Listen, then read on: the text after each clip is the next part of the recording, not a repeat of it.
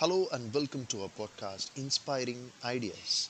I am Madhu and my co host is Abhinav Raji. We are lifelong learners and wanted to unearth the secret sauce of successful people across the globe and package it up to the community. We firmly believe each episode will inspire you to find your passion and follow your dreams. Our guest today is a discipline leader and a senior academic in computer science and software engineering from RMIT University. His area of expertise is in cutting edge technologies, including artificial intelligence, mixed reality, and interactive applications. This Inspiring Idea podcast is for anyone who wants to learn about changes required post COVID to deliver impactful teaching methods through online teaching, and also looking at exploring career opportunities in the field of artificial intelligence. We'll also deep dive on hot topics of artificial intelligence, mixed reality, and games. We are so excited to have Fabio in our show. Welcome, Fabio. How are you going today? Really good. Thanks, Abin. Thanks, Malu, for having me. Uh, Fabio, you are a senior academician in the field of Mm. artificial intelligence. And I'm curious, how did you get into this space? And what were the key decisions that you made along the journey? So uh, it, it's really, really hard. I guess, uh, like for everybody, one Mhm. one is used to looking at, um, you know, the the tip of the iceberg, not knowing that you know there've been many, many minute and very small decisions uh, in someone's life. So um, I guess you know um, it, it's really hard to uh, pinpoint something specifically, and in many ways, people tend to look at someone's outcome in a career as the tip of the iceberg. But Yeah. you know, there've been lots of very small, uh, uh, small micro decisions that somehow influence the outcome. Um, Yeah. One thing that has always been critical for me is that since I was little, and you know, here we're really talking about being four or five years old or something like that. I've always liked being into computers.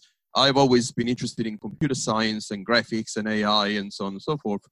So it's always been a career inspiration. Um, but strangely enough, at the same time as being an archaeologist. So when I was six, I wanted to do both. Oh, Um, that's interesting. yeah, yeah. So, and, and maybe I'll come back to this, but uh, my whole life has been a constant of, you know, uh, computer science has been my career, but I've always loved humanities very much, a- and that's made me better in many ways. Um, but yeah, that, that aside, I guess you know the critical point was my mom asked me when I was, uh, I guess, seven or eight, would you like a bike or a computer? I went for the computer, and then the rest is uh, is kind of history. Um, and you know, I one of my cousins studied as an electronical engineer, so I've Yeah. always seen him. He, he was about ten years older, so I've Mhm. always seen him making stuff with circuits and programming, uh, you know, little boards.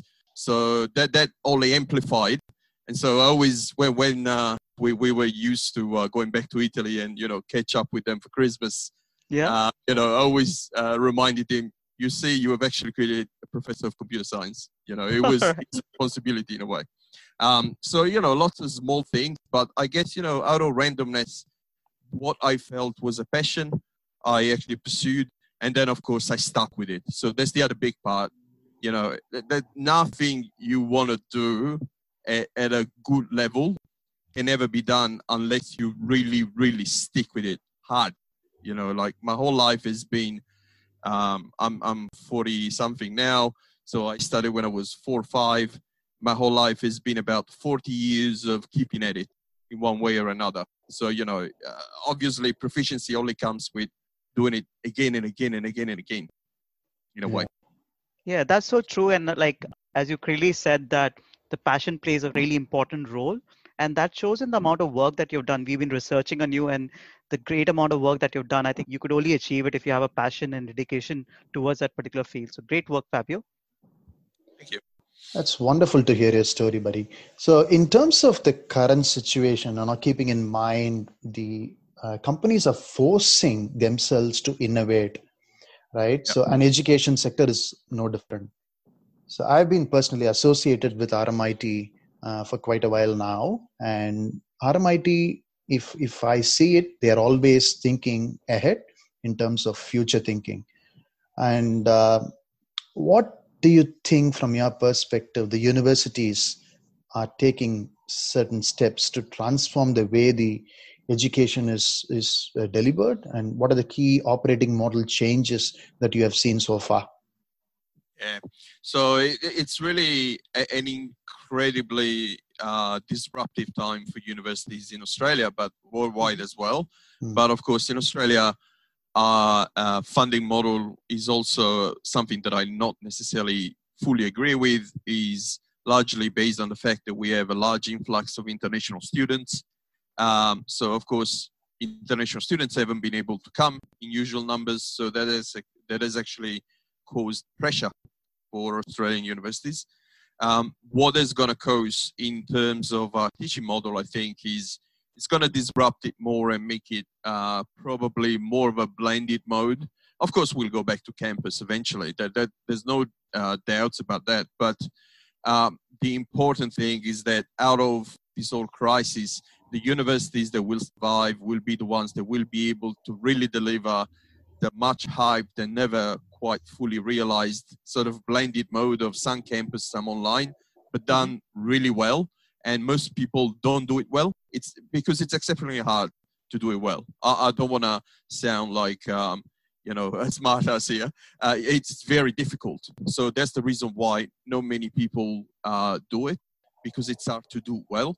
Um, but also, I guess in terms of how the experience is going to work on campus, um, will will witness changes as well. Um, and uh, you know, I can't really go into too many details because this is really a sort of um, a trick shot for uh, 2021. But in 2021, uh, RMIT Computer Science is actually changing completely the way our first year is going to work across okay. our major degrees: computer science, software engineering, and uh, games programming um, all combining into a first year where there's going to be a much bigger emphasis on working uh, in a more holistic fashion uh, without um, having scattered crosses all along the place, looking at how we can bring the synergies of different units together in a more hands-on experience. So, you know, uh, our open day is going to be full of, uh, you know, talks about that. But um, there's an idea, as far as we are concerned anyway, that will change how things are going to work on campus when we go back on campus, but also our online offerings will change and somehow we'll start blending with our on campus offerings too. So we, we, we need to change. Can't, to, can't wait for that. Can't wait for that because that's going to be a very interesting aspect for uh, anyone who's listening who want to pursue uh, something from the RMIT University. Yeah, yeah. Uh, we will, um, you know, drop in in our uh, online uh, open day, uh, I think 7th and 8th of August. Yep. Awesome. Uh, Fabio, I also know that you take a lot of lectures, and I recently saw a great presentation by you and how you have transformed your teaching methods for online learning. Like, I'm sure this would be a bit of a challenge for you. Can you share your experiences and what you've done?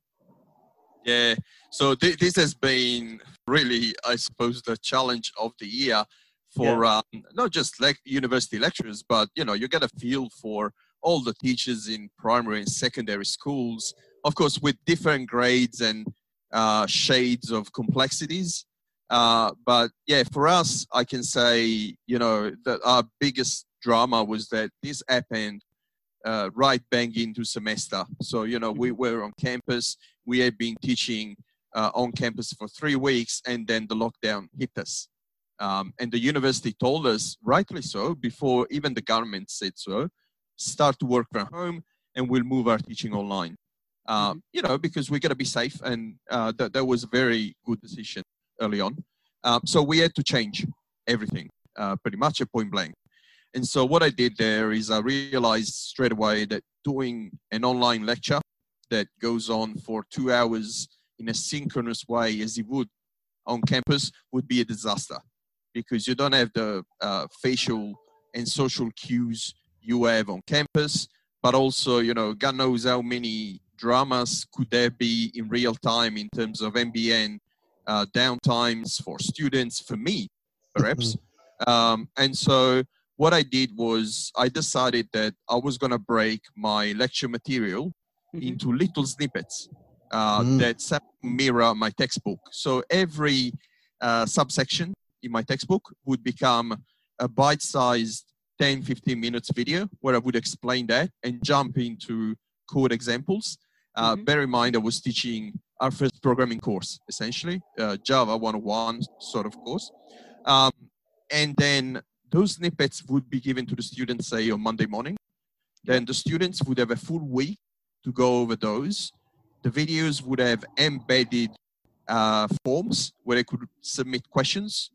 Then I would go through the questions on Friday, curate answers, and then on the Monday after, I would come into some sort of Q and A session, right? Yeah.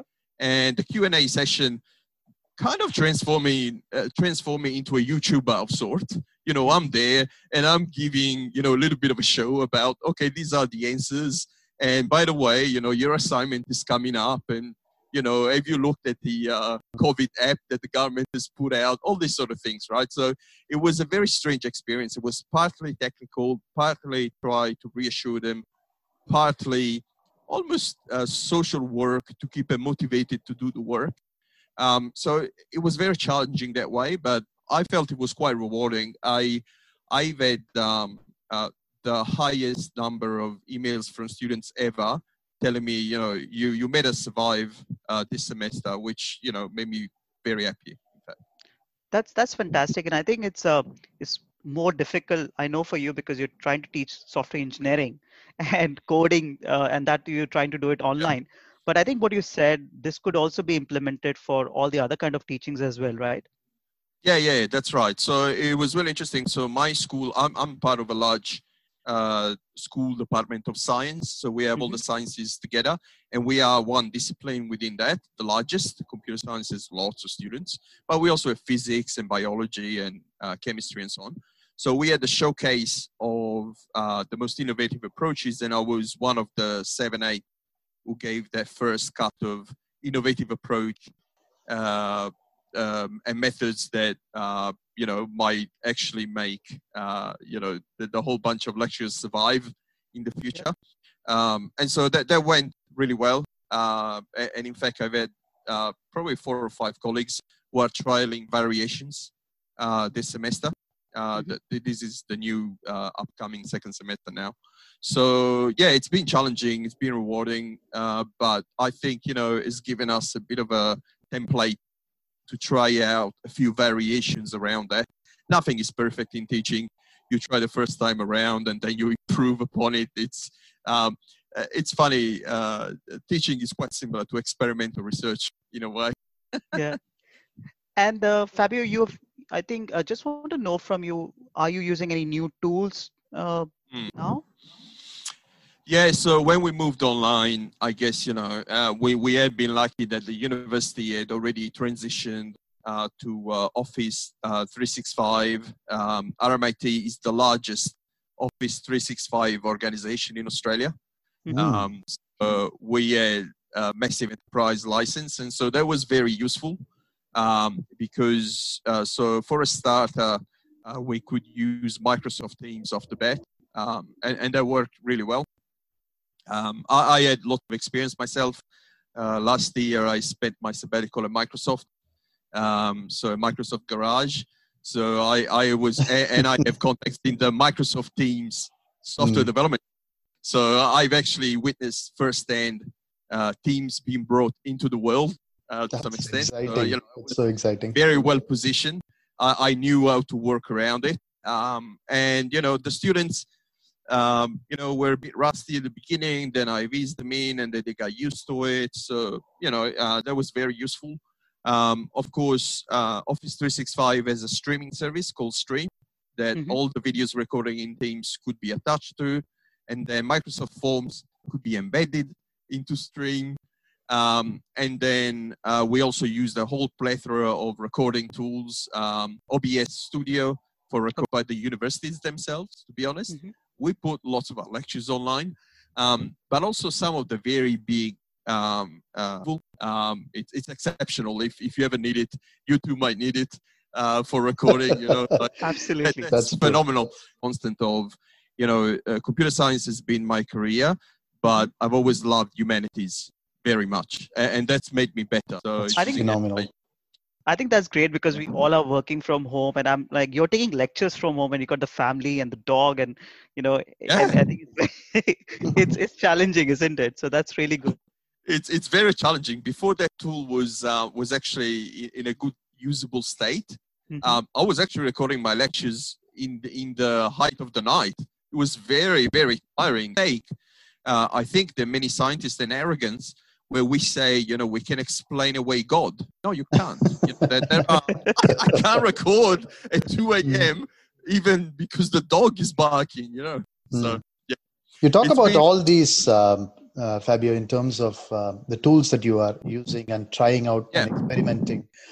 And I- I'm just trying to go back to the BC, uh, and you know, Mm. so BC in this case, what I'm referring to is the before Corona, and uh, after after Corona. So even even when you're talking about the before Corona, we had the virtual assistants guiding Yeah. students, constantly reminding them about the assignments that are coming up or any lectures that are coming up, notes that they could refer to. I think universities across the world started using it, and we can we eventually saw a huge uptake in terms of students taking the course seriously, getting to the completion. And is that trend also the same after Corona? And are there any specific cases where you could think of the virtual assistants are now becoming even more smart? the mere virtue of a vision system. Um, Yeah. Imagining another species of aliens that, okay, we don't know. Yeah, look, um, well, when it comes to that, I- I'm really biased. So my, my PhD was on uh, embodied conversational agents. So I'm not going to tell There you you go. that I'm right? so, uh, but but you know, we've come a very very long way since then. Um, you know, um, so my PhD was on that, and, and I had um, uh, and I built uh, this 3D persona. It was a 3D face that could chat to you, and you know, would interface to Amazon.com. Uh, so th- this was um, in the early 2000s, so about 20 years ago. Sorry, Uh, really? Can you come again? yeah, yeah. 2000? Yeah, yeah, uh, uh, I started in 2001. Yes. Wow. So uh, I, I came up with one of those things. I, I completed in 2004.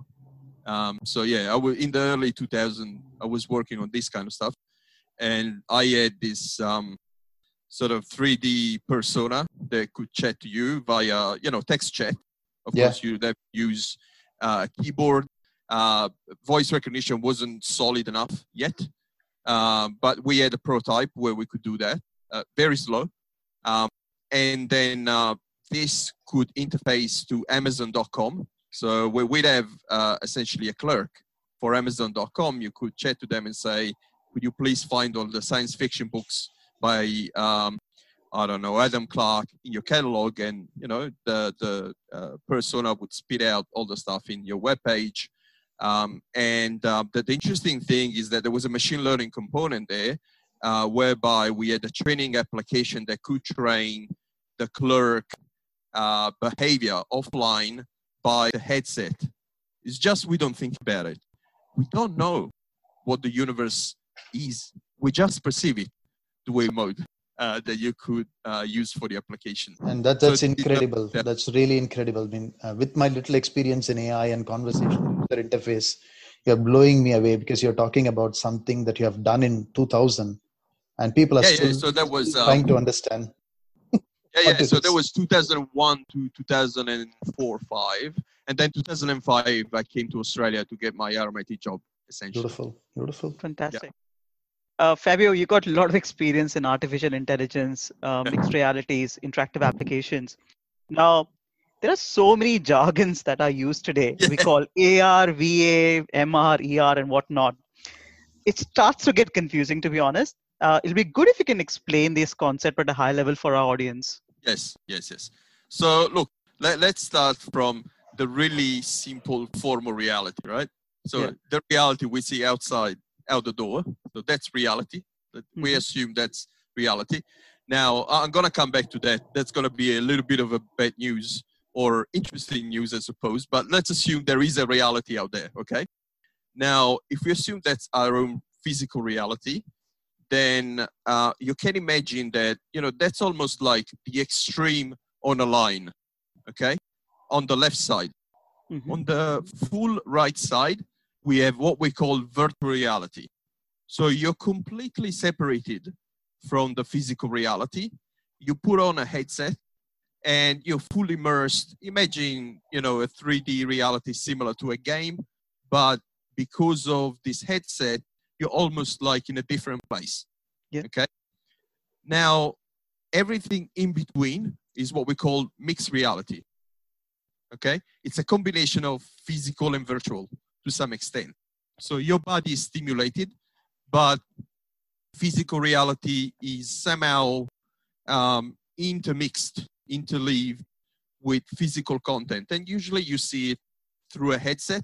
Think about Microsoft HoloLens is one Yeah. example, very high-end example, but also your mobile phone.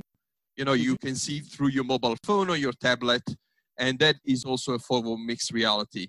Um, augmented reality is one specific version of mixed reality where you overlap uh, physical reality with virtual content that you see in some sort of transparency. So the virtual content gets blended with the physical. But th- th- there's more ways in which you can be mixed. You know, for instance, sound can be mixed. levels of complexity, all of those from five to, um, I guess, 95. Anyone can try and chew all this. The, the way you got to conceptualize mixed reality or extended reality, which is, by the way, the same thing, um, is really mixing real and virtual. Um, one thing, though, going back to the original physical reality, and that's going to be a bit of bad news for people because most people don't think about this, but physical reality as well is a form of mixed reality, right? And the reason why I say this is that we ourselves, through our brain and our senses, have in fact a headset. It's just we don't think about it. We don't know what the universe is. We just perceive it the way So I think it's, it's, it's as simple as that we see the sky blue, but it is actually, maybe it's not blue, right? Correct. That, that's because the mere virtue of our vision system. Um, Yeah. Imagining another species of aliens that, okay, we don't know if they are there. They might say purple. Who knows, right? So, in many ways, physical reality is the way it is because we perceive for um, not just like university lecturers, but you know, you get a feel for all the teachers in primary and secondary schools. Of course, somehow virtual, virtualized by our brain. Yeah. And that that answers uh, you know that answer that i'm kind of think about how spirituality and science collide that's a superb answer Yeah, yeah, that's right. Mm. That's right. I mean, it's it's it's really interesting, and you know, I have lots of discussions uh, with with many friends. I have lots of friends and family who are very religious people, um, and you know, I'm not so much, but I actually feel that everybody needs to look for their own answer about what the universe is. Uh, I, I give for granted that you know science is the best tool to understand um, you know physical reality. That's um, true. and, that's and true. experimental reality. However not everything can be explained by science either. Mm, True. and mm. so it's a big mistake. Uh, i think that many scientists and arrogance where we say you know we can explain away god. No you can't. You know, there, there are you know there are you know stick to what you do best yeah. right i'm going to bring you back to this question um, I'm, I'm going to bring you back to the question. You there's a, there's a whole heaps of uh, uh, things that we saw for the audience. Now in terms of the the best use case that you could think of in, in a real life uh, i know we can talk about many industries many use cases. What's your top maybe top two use cases that you could think of in a real world uh, using all of these technologies which is Yes, making a yes. difference to humanity Hmm. I, I think pretty much uh, this is going to sound really broad, and then I'll make it narrower with an Yeah. example from one thing we built ourselves as well, right?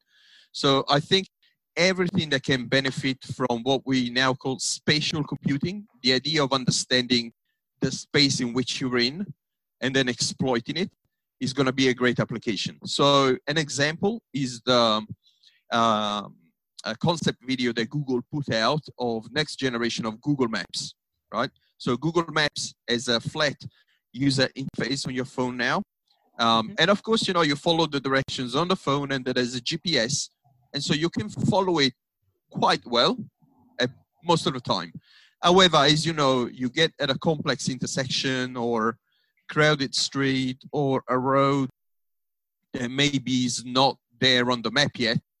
And, you know, you make mistakes and you start spinning around uh, like, like a crazy uh, little spinny object. But what Google explained how mixed reality could fix that is by understanding the space around you. What they could do is they could superimpose, imagine even something simple as an arrow that guides you into doing the turns left and right and the direction. So imagine that you are in your car in the ideal situation. Your car itself is an arrow pointing you in the right direction on the mirror saying, you know, now turn left, turn right. And of course, there, there would be a vocal assistant as well saying turn left, turn right. But then you have the visuals uh, literally having an arrow on the road telling you go this way. So that way you can't be wrong. You Yeah, know, as, um, it, it's exceptional. If, if you ever need it, you too might need it uh, for recording. You know, like, Absolutely. that's, That's true. phenomenal. So I would be happy using this. yes, absolutely. Yeah, I think so. So that that would be a very impactful, practical thing. Um, we did, uh, you know, much smaller version of this, but it was a really cool project as well uh, with uh, a given uh, department at RMIT, the RMIT City Library. Um, so we work with the library staff. And so what we did is we realized uh, we implemented an app on Microsoft HoloLens that could actually give um, like induction tour of the library facilities. So you put the HoloLens on and what happens is you start at a central location and then basically you have almost like a waypointing system on the ground that you see in the airports, right? The, the glowing lights Yeah. uh, systems. Um, and the glowing light will guide you through all the main points of interest in the library so that you can say, this is the main reserve location, uh, this is where you return the books, uh, this is where the student quiet area is, and so on. And we had a little bit of fun, you know. We had a balcony that we retrofitted as a virtual beach with crabs and fishy and you know all sort of Yeah. uh, you know beach balls and so on. But yeah, so you can have fun with that. But the, the, main thing that was really cool is that because the HoloLens understands the physical space, we could actually literally guide them through uh, our RMIT City Library is about 600 square meters of space across two floors, right? So, you know, that, that was quite an interesting project um, at, at the high end of what spatial computing can do right now. That's really cool. That's really cool. Uh, Fabio, I think uh, coming to the other topic is that uh, we all love playing games, and I remember uh, one of my favorite game when I was a kid was Mario, and Yeah. I I just want to check with you like how you've seen the evolution of games due to the advancement in artificial intelligence. Yeah, so it, it is really, really funny. Um, so games and artificial intelligence have uh, uh, sort of converged uh, really quickly, almost overnight. Um, you know, a few years ago, uh, when Google had this notion of creating, uh, acquiring a startup called DeepMind, which then became Google DeepMind. And DeepMind is a very interesting company um, whose CEO had worked in the uh, UK games industry. And, you know, the CEO um, decided to actually use AI rather than try to change games using AI, to use games to prove the power of AI. So the reverse, right? Uh, using games to uh, try and advance the state of the art of what AI can do. And so they came up with this notion that they would actually try and um, improve learning in in uh, in AI, in machine learning.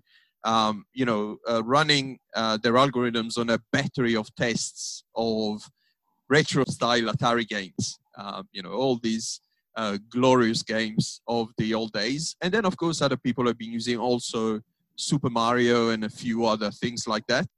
Um, now, this is really important to understand. Even something as old as that and uh, apparently simple as that is a fundamental challenge for a computer to master, right? So for a computer to master that, they, they gotta conceptualize what's going on, how do you improve the score to play that, um, how do you navigate through a level, uh, how do you recover from failure? So you want the computer to try and learn playing that game that might be wrong time and time again. How do you recover mm-hmm. from that failure and avoid making uh, big mistakes again? So what, what's happened over the space of about probably 10 years now, almost, is we've seen uh, lots of AI researchers making breakthroughs in AI by using games, which is really ironic. Of course, um, ironic because you know games used to be uh, looked almost downwards, saying, oh, "What are you doing? You're wasting time on games." And yeah. there's still a bit of an element of that, but uh, things are improving but yeah, of course, it all um, uh, culminated in uh, the big result you would have seen by Google as well of you know uh, AI beating uh, the world champion at Go. Um, so Go was considered um, you know a board game that we'll never master, you know, or will master in probably 20 years time. And so in the space of three four years, it was fully mastered and almost made playing Go irrelevant. it's, it's kind of um, incredible uh, result. Beautiful. Beautiful. And for our audience, right? So we talked mostly about uh, all of the cutting edge technologies. Now, there are people who have already immersed themselves into some of this and they're constantly improving themselves. And there are also people who are new. So, how do you advise them uh, and take them to a journey where they can make uh, successful in terms of their career and maybe uh, some of their side projects also is something that they can pursue. Yeah absolutely. I, I think um, this is a typical question that again we, we answer at open day um, you know comes up all the time. I think you know if you're interested in all those uh, games ar vr mr uh, as well as uh, artificial intelligence I think there are two big building blocks here uh, in terms of the technicals. Uh, one big building block is mathematics. Um, so th- there is no doubt that um, if you want to get into any one of those fields from the technical side of things, uh, you need to have solid mathematics. Um, discrete mathematics to some extent, but also continuous mathematics. Um, so the sort of engineering type mathematics too, calculus and, and uh, algebra. Uh, and on the other end, of course, programming. You know, there's lots of programming involved in software engineering. Um, how can they start? Uh, well, you know, everybody starts in a different way. Again, I started, as I said before, with my side project when I was a little kid, and I really advise kids who are interested to start playing around with anything they can chew. And sometimes they'll try to choose something uh, that you know they're not going to be able to digest just yet that happened to me so many times um, because I was trying to do things that were too ahead of my curve. Um, that's fine too. You know, uh, you, you try to master as much as you possibly can, and then your level of schooling improves, um, and so you can deal with better mathematics and you understand the world better. Um, so you can do more, and then hopefully by the time maybe you, you come to university age, then you can pick uh, a university degree that fits that interest of yours um, and you know absolutely go for it uh, if you can. Um, that shouldn't discourage people um, on the other side of the spectrum people who are already working right? They might have made different career choices and now they want to change. So if you're a mature age student uh, of course you might come back to uni but you may not need to either. Um, there is an incredible amount of content sometimes it's put out by the universities themselves, to be honest. Mm-hmm. We put lots of our lectures online, um, but also some of the very big, um, uh, you know, tech companies like Microsoft, Google. Uh, there is a fantastic uh, AI aggregator called Kaggle.com. Uh, Kaggle is fantastic introductory courses and uh, basic resources to get you started in AI. So these days, it's actually quite the reverse. When I was a kid, it was very hard to get by great resources. You had to buy technical books, right? Yeah. Technical books almost don't exist anymore because there is amazing content online that everybody can just go through for free. Um, the issue though is that there is so much content. So you gotta be careful about what you try to learn from. Um, but other than that, you know, uh, there, there's pretty much a possibility for anyone. Anyone can learn uh, at different levels of complexity. All of those, from five to um, I guess 95. Anyone can try and chew all this. Great answer, Fabio. Fabio, there are there is sometimes gap between the industry expectations and the academic knowledge gained by our students today. Can you suggest a couple of changes which are required to bridge this gap, especially in Australia? Okay, so I, I think um, there's um, the, the couple of changes I, I believe need to happen. Mm. One from the point of view of the university, and one from the point of view of industry. Um, Yeah. Okay. so my, my personal opinion is that in many ways um, a university should not necessarily be the place where um, an individual is perfectly trained for a job if they are then what that means is that uh, we are actually only training people to do a very specific job which is not good for the company by the way because that means the person is not flexible is not adaptive uh, is not well rounded. Um, and all, also, you know, the other important point is a university is not, and I've seen this, and I'm not super happy about this, by the way, but a university is not just uh, a place where you go to try and get ahead in society. Yeah, of course, you want to get a good job, but you go there to make good contacts, to enrich yourself as a human being. Okay. So I think you know we need to keep societal and industry expectations in check. In that we will never be able, and we shouldn't ever be able to produce a perfect graduate.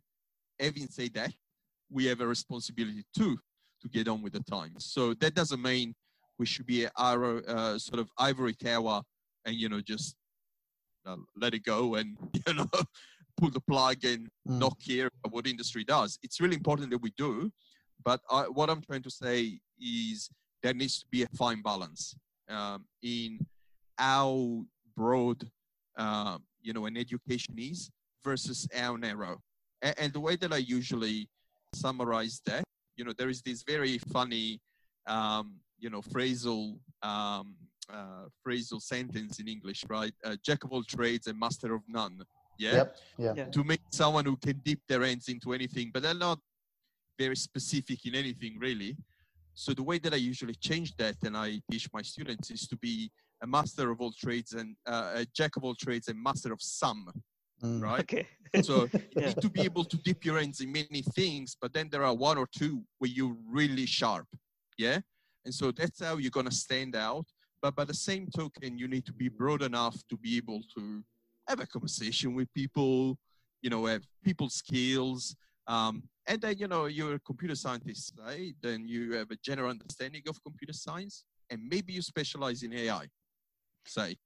But you also understand at a high level what are the main problems in security.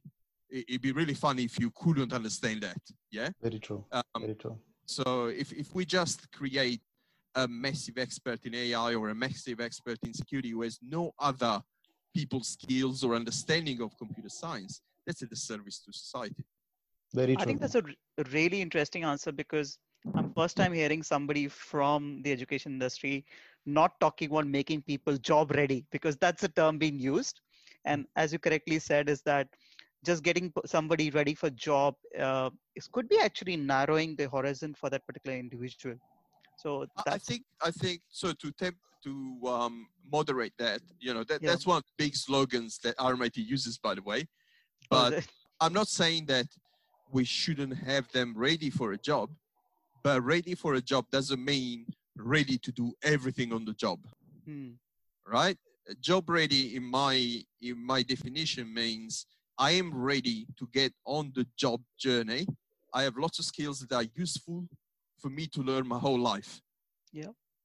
Right? That doesn't mean that I go there as a junior software engineer and the senior doesn't have to tell me anything. That's crazy to expect that.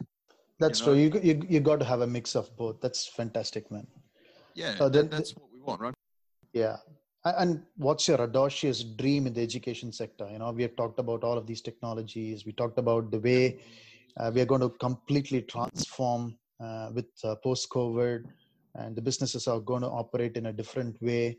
Uh, what is your audacious dream of universities in, let's say, 2030? my biggest dream well um, when you told me you were going to ask me this question i, I had no hesitation uh, a- and i know what that is. A- and what i would really dream is that every university in the world could actually deliver education for free for anyone on the planet.